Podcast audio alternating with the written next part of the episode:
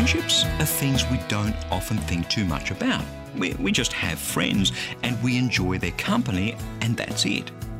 But there is such incredible power in a God ordained friendship. And God, God means for us to lay hold of that power.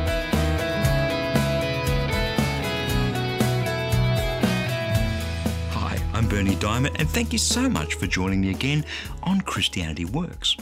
As I said, there is such incredible power in a good friendship. As I look back on my life, I can see how my really good friends, the ones who stuck with me through thick and thin, the ones who gave me the hard advice when I needed it, how those friends have literally shaped who I've become.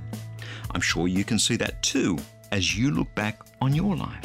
There is such incredible power in a good friendship, amen? So let's head into God's Word and please do stay tuned because in just a few minutes I'll be telling you about our latest life application booklet. It's called How to Build Life Changing Friendships. And I'd love to send you a free copy to help you develop rich and powerful relationships in this year that lies ahead.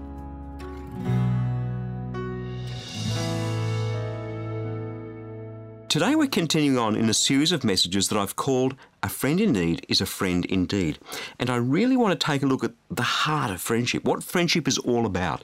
Because I wonder whether in this disposable world in which we live, whether we're only too prepared to trash friends who don't suit us, people who don't always tell us what we want to hear, people who don't pander to our whims.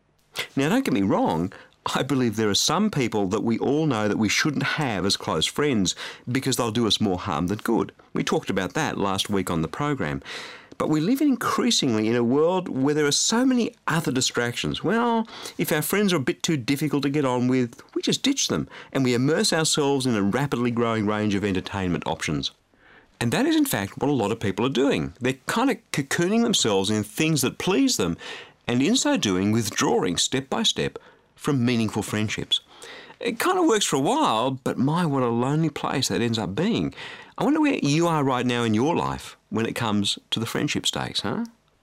When some young lawyer schooled in the Old Testament law of Moses, which is what lawyers in the first century of Israel relied on, when this lawyer asks Jesus, in effect, out of all the commandments in the law, and there are, the scholars tell me, around 613 commandments, which ones were the most important, Jesus was very quick to answer. Mark chapter 12, verse 29. The first is, Hear, O Israel, the Lord our God, the Lord is one. You shall love the Lord your God with all your heart, and with all your soul, and with all your mind, and with all your strength. The second is, You shall love your neighbour as yourself. There is no other commandment greater than these. Then the scribe said to him, You're right, teacher. You have truly said that he is one, and besides him there is no other, and to love him with all the heart, and with all the understanding, and with all the strength, and to love one's neighbour as oneself. This is much more important than all the burnt offerings and sacrifices. When Jesus saw that he had answered wisely, he said to him, You are not far from the kingdom of God. After that, no one dared ask him any more questions. And the thing that really leaps out for me in this is not so much the bit about loving God. I mean, as absolutely vital as that is, you kind of expect the Son of God to say that. The bit that kind of leaps out for me is that we should love our neighbours as ourselves.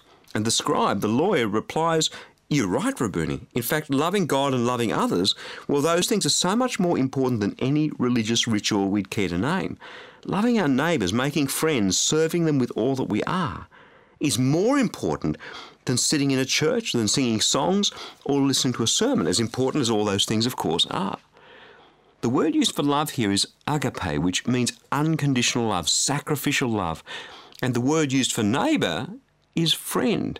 You shall love your friends with all that you are unconditionally, without reservation and sacrificially. This is precisely what Jesus is saying here, and it follows right on from loving God with all that we are. In fact, it's the flip side of that coin, if you will. Now, if we should love our friends as we love ourselves, then let's just stop and think for a minute how is it that we love ourselves? Do we care for ourselves, provide for ourselves, protect ourselves, nurture ourselves? Yeah, by and large, we do. And if we didn't have a roof over our heads, we'd do everything we could to get one. If we didn't have food to eat, we'd do everything we could to get food. If we were drowning, we'd do everything we possibly could to get air and survive. It turns out that not only do we have a strong survival instinct, we have rather a strong provision instinct. We want to survive and thrive. And we do what we need to do to make those things happen. So, right here, Jesus is actually saying, That's how you love you. Now, love your friends in exactly the same way. Do you see the power of what he's saying here? Take this survive and thrive love that we have for ourselves, and in exactly the same way that you apply it to yourself, Jesus is saying to you and to me, apply it to your friends, to your neighbours. Now, when it comes to doing the whole survive and thrive love for ourselves, by and large, it's pretty much not of a sacrifice. We look after ourselves, we look after our family, we provide for them. We're kind of hardwired to do that. Making sure that I'm safe and I'm fed and I'm well provided for, okay, I have to get up each morning, I have to go to work to earn a crust to make that happen. I can't just lounge around in front of the television all day. But that's not a sacrifice. It's just what I do for me and for my family. And yet, when we take the love we have for ourselves and we start doing with it what Jesus is saying here, loving our friends the way we love ourselves, all of a sudden it can seem like a huge sacrifice. Can I tell you something? Love is always a sacrifice. And this unconditional love that Jesus is calling each one of us to have for our friends can be a, huge sacrifice. Unconditional love, agape love, comes at a price because it's unconditional. And Jesus is calling us to follow him into loving our friends with that sort of love. And as he does that, he makes it abundantly clear that it's going to cost us something. Matthew chapter 16, verse 24, Jesus told his disciples, If any want to become my followers, let them deny themselves and take up their cross and follow me. Loving friends, loving them the way God means for us to love them, loving them in the way that is so much more important than any religious ritual under the sun, is about laying down our lives for them. It's about putting their needs before our needs. It's about sacrificing what we want for them. Do you see how radically different God's take on friendship is from the world's approach? Many people have friends because of what they can get out of the friend companionship, maybe money or a business deal or a good time, or. And when they're no longer of any use, we just kind of toss them on the scrap heap. Done with them. No good to me anymore. Move on. And yet, the people whom we choose as friends we're meant to love with all the drive that we have to love ourselves to survive and to thrive. With all the instinct we have to provide for ourselves, we're meant to take that drive and that instinct and love our friends with that. Unconditionally, in the same way that we love ourselves, dying to self, sacrificing for our friends. And in God's scheme of things, this comes second only to loving God Himself with all that we are. Being a friend means laying down our lives. Being a friend means being there for someone no matter how badly they may be acting up right now. It's about denying ourselves, taking up that, that grisly, brutal cross of sacrifice, and following Jesus.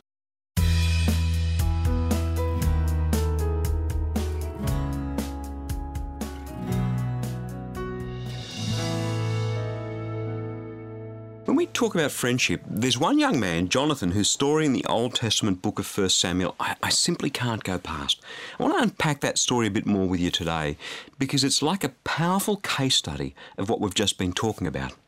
Now, we met Jonathan, King Saul's son, last week on the program. Saul had been appointed king, against God's will and counsel, mind you, and after some initial successes, he turned out to be something of a disaster. And so God had the prophet Samuel anoint a new king, young David.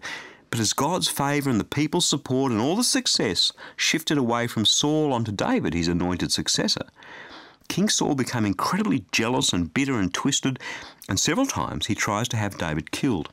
So young David spends several years on the run from Saul, during which time Saul tries to kill him, as I said, a number of times. Yet time and time again, God saves him through a friend, Jonathan, Saul's son.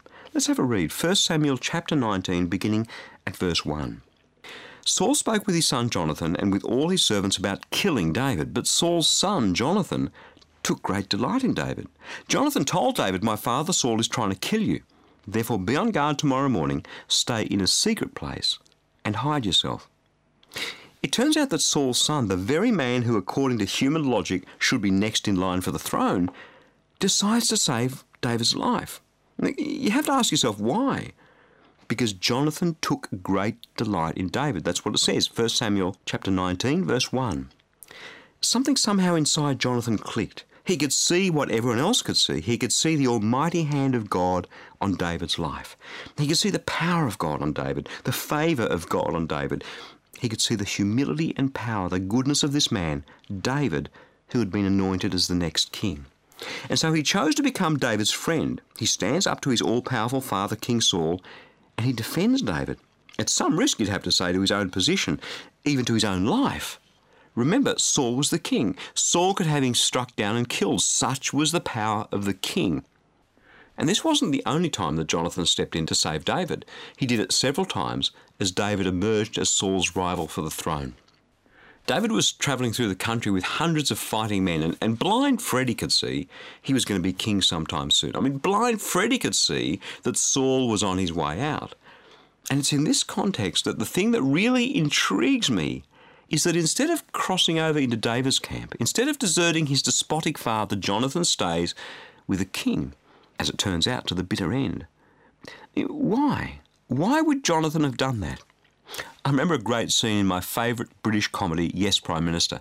When the Prime Minister asks his personal private assistant, Bernard Woolley, he says, Bernard, whose side is the civil service on? And Bernard, with a smirk, answers, Oh, Prime Minister, the winning side. It's funny, but it cuts so close to the bone because when there's rivalry, what we naturally want to do is to position ourselves on the winning side so that we can have an ongoing role in the victory and what happens thereafter.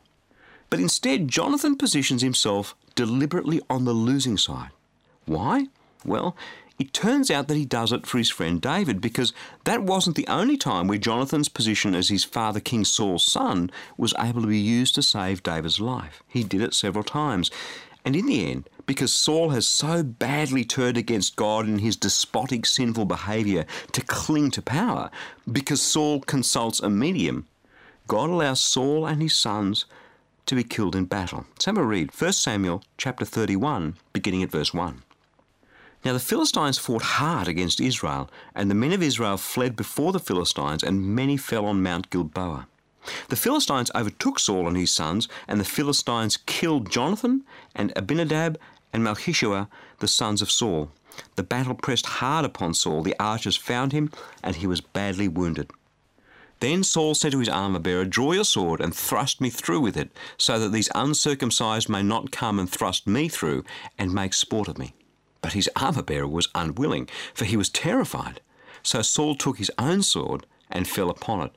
When his armor bearer saw that Saul was dead, he also fell on his sword and died with him. So Saul and his three sons and his armor bearer and all his men died together on that same day.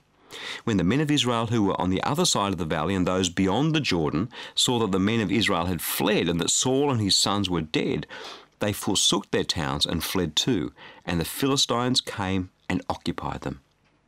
It turns out that Jonathan perished with Saul because he hung on to the losing camp in order to protect his friend David, who, who went on to become king.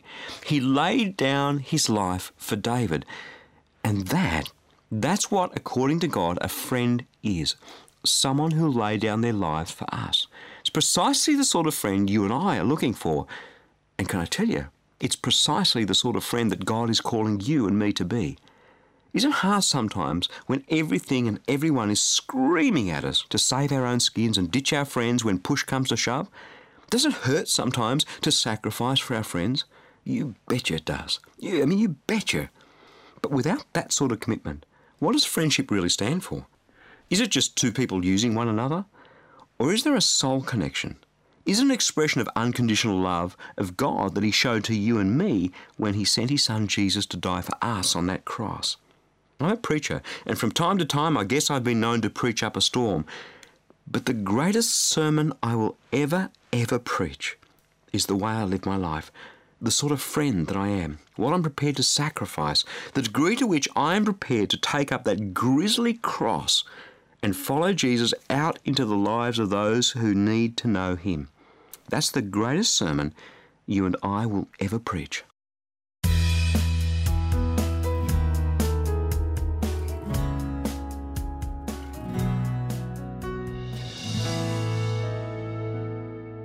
And we're going to do that by looking at Jesus. I mean, what better way to do that? Jesus is born as a baby in Bethlehem. He grows up in Nazareth amidst humble surroundings as a carpenter's son. Did he have friends as a lad? Well, that's not something we really see, but you have to imagine he did. And then one day it's time to step out from his role as a carpenter's son, and sometime in his early 30s he begins his public ministry with his baptism in the Jordan River by John the Baptist. And not long after that, he starts to call some disciples to his side. Now, he had lots of disciples. A disciple was someone who followed a rabbi. And Jesus, the rabbi, had lots of them. He was doing amazing miracles. He was speaking in ways people just didn't expect. Have a listen. If you've got a Bible, grab it. We look at Matthew chapter 4, beginning at verse 23. Jesus went through Galilee, teaching in their synagogues and proclaiming the good news of the kingdom and, and curing every disease and every sickness among the people. So his fame spread through all Syria, and they brought to him all the sick those who were afflicted with various diseases and pains and demoniacs, epileptics, paralytics, and he cured them all. And great crowds followed him from Galilee, the Decapolis, Jerusalem, Judea, and from beyond the Jordan. But out of those great crowds, he chose 12, just 12 disciples. Matthew chapter 10, beginning at verse 2. These are the names of the 12 apostles. First, Simon, also known as Peter, then his brother Andrew, James, son of Zebedee, and his brother John, Philip and Bartholomew, Thomas and Matthew the tax collector, James, son of Alphaeus, and Thaddeus, Simon the Canaanite, and Judas Iscariot, the one who betrayed him.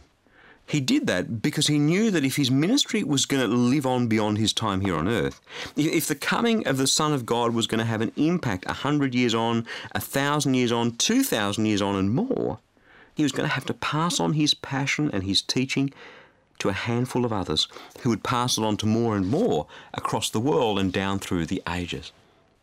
And when you stop and think about it, what he knew was ultimately that it was friendship that was going to change the world. I mean, doesn't that blow you away? Without those friends, without those apostles, you and I wouldn't be sitting here believing in Jesus today. The church exists today. God's word is being preached today. Lives are being transformed today. People are meeting Jesus today because friendship was and remains the cornerstone of God's plan to reconcile people back to Him. Just let that sink in for a minute.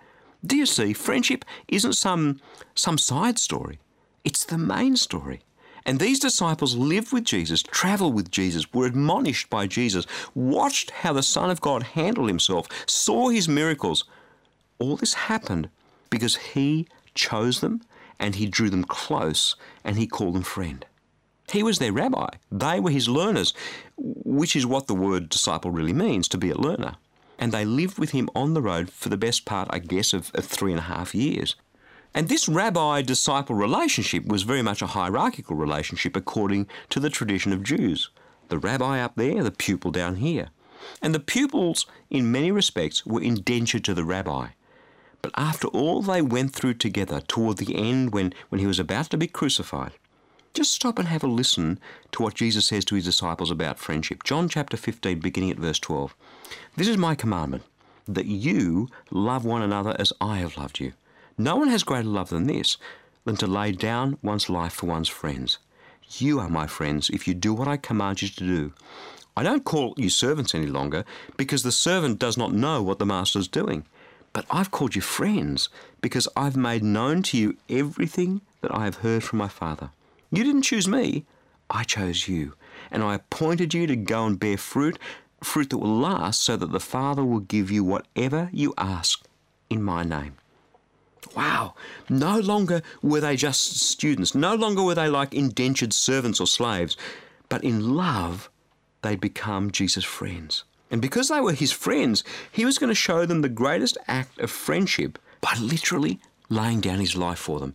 He was opening up his relationship with his father to them by telling them, revealing to them what God was all about in sending Jesus to live and to walk and to speak and to heal and to suffer and to die and to rise again here on this earth. It was in what the Holy Spirit revealed to them about the death and the resurrection of Jesus Christ that God's family, the church, was born here on this earth and now lives on through the lives of billions of people every day. And by making them his friends, by making us Jesus' friends, you and me, through this amazing sacrifice of his, he's now calling us as a direct result and consequence of his friendship to go out and to bear fruit, to go out and to change the world, to go out and to be Jesus to a lost and hurting world in desperate need of knowing about and experiencing the amazing love and friendship of God through Jesus Christ. Do you get it?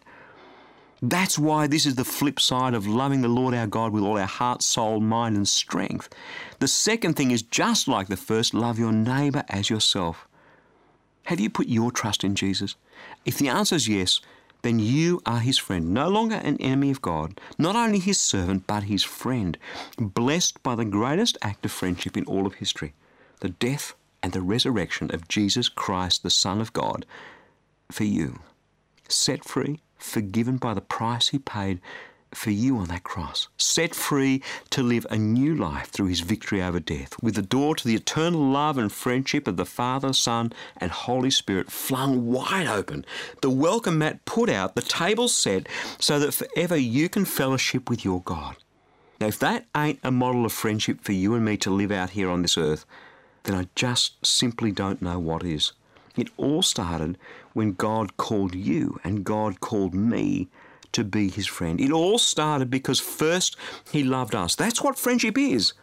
Friendship takes the first step. Friendship just doesn't sit there and say, you know, that guy over there is a pain in the neck. There is no way I'm going to serve him. You know what God does? God sometimes points us to that pain in the neck over there and says, Go and love that person. Go and serve that person. Go and be Jesus to that person, just in the same way as this Jesus came to this earth to die for you, to suffer for you, so that you may be my friend. This is what God is calling us to. Not just to worship Him with words, but to worship Him with our lives by being someone else's friend.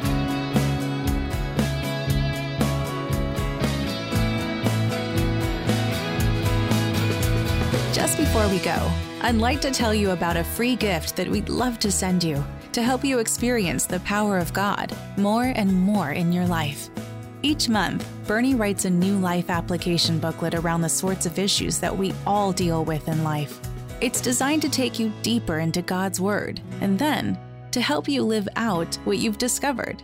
It's about helping you experience God's love and power in your faith walk. To request the latest e-booklet, visit christianityworks.org and you'll see that free offer towards the top of the homepage. I'm believing that it'll be a mighty blessing to you. Again, that web address is christianityworks.org. I'm Jennifer. You've been listening to Christianity Works with Berni Dymet, and we'll catch you again next time.